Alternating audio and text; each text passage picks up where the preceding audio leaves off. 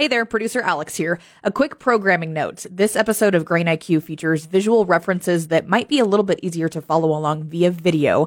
To watch the video version of this episode, you can subscribe to our Grain IQ YouTube channel. Thanks so much and enjoy.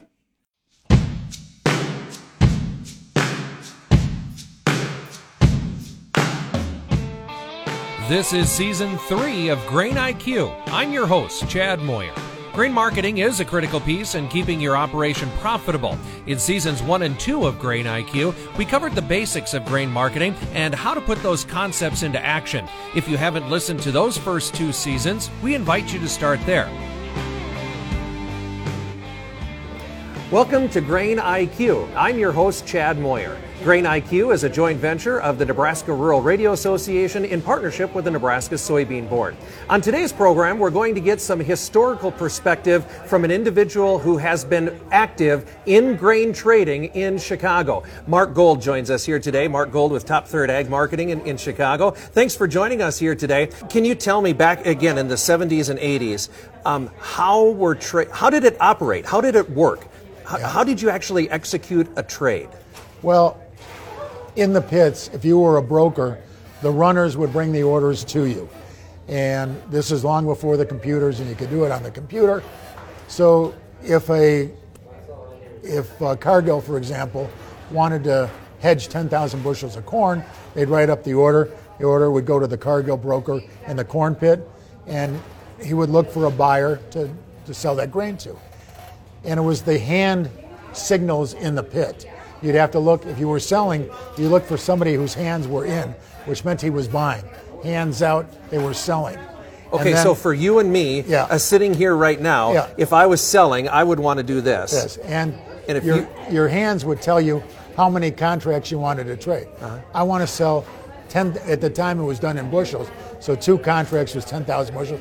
I want to sell 10 at a half, or 10 at three quarters, 10 at a quarter, or 10 at the full penny. Uh-huh. So it was quarter, half, three quarters, and a full penny. And that told the, the other person what they were willing to pay. And, you know, if the market, it, it's hard to explain how it would go from a quarter cent bid to a half bid, but maybe people were sensing the market was turning, they wanted to pay up, and they'd go to a half for it. They'd go to three quarters for it. They'd go to even money for it. Uh-huh. And as a broker, you're trying to get the best price you can for your client. So depending on what was happening, you, you would sell it at the best available bid. So that's that's how it got done. Mm-hmm. It was all done in hand signals. If you had two hands in the air, it meant you were going to take at least 30,000 bushels, six contracts. And if your hands were like this, it was generally 50,000 bushels, 10 contracts. Uh-huh. When things got bigger and we started using contracts instead of bushels, if you wanted to sell 100,000 bushels, crossing your arm, selling 100,000, 200,000, 300,000, 400,000, uh-huh. 500,000. If you wanted to sell a million, it was like this, meaning a one with a lot of zeros after it. Yeah. So that was a million.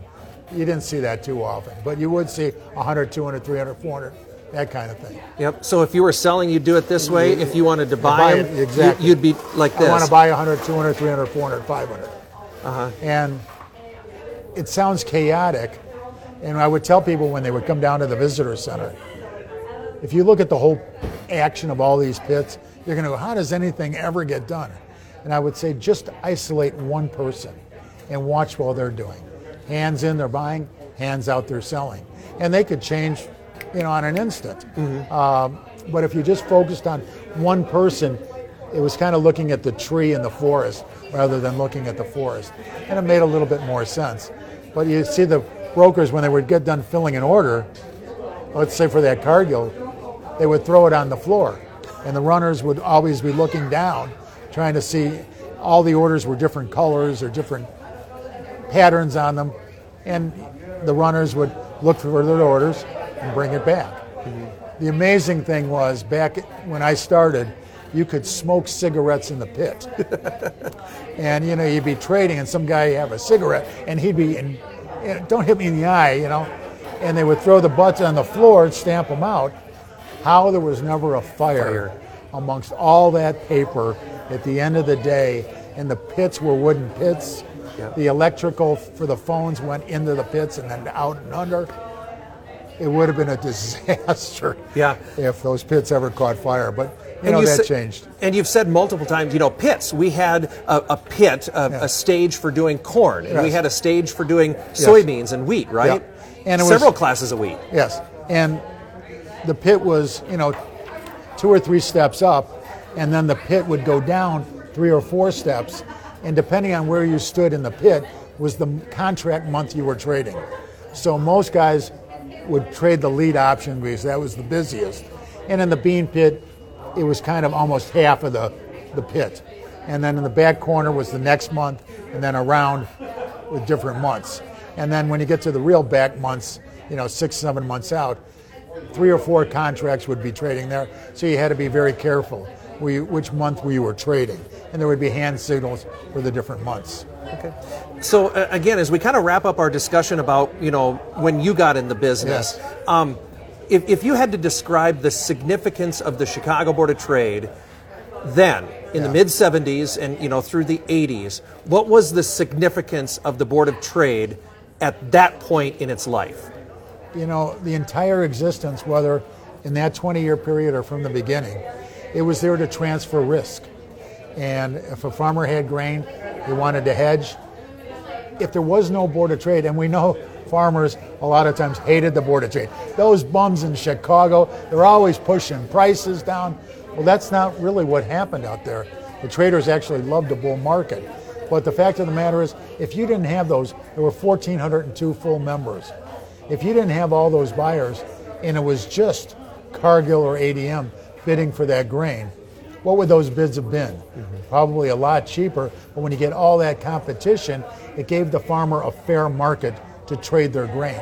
And that is as true today as it was in 1863 when the exchange started. Yep. So that was going to be my next question: Is the Chicago Board of Trade still significant today? And if so, is it for the same reason? It is, and you know, it's price discovery, and it's dis- disseminating information.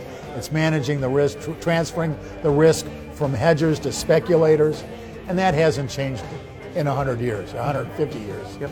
Mark, it's been so fun to sit down with you. Thank you for your time and Thanks sharing some of that knowledge. Okay. It's been a pleasure. You bet. Thank you very much. Thank you. Again, that's Mark Gold. He's with Top Third Ag Marketing in Chicago. And again, thanks to Mark for joining us on this episode of Grain IQ. I'm Chad Moyer. Grain IQ is a production of the Nebraska Rural Radio Association with support from the Nebraska Soybean Board. It is brought to you in part by Nebraska soybean farmers and their checkoff. You can listen to Grain IQ on Spotify, Apple Podcasts, or online at ruralradionetwork.com.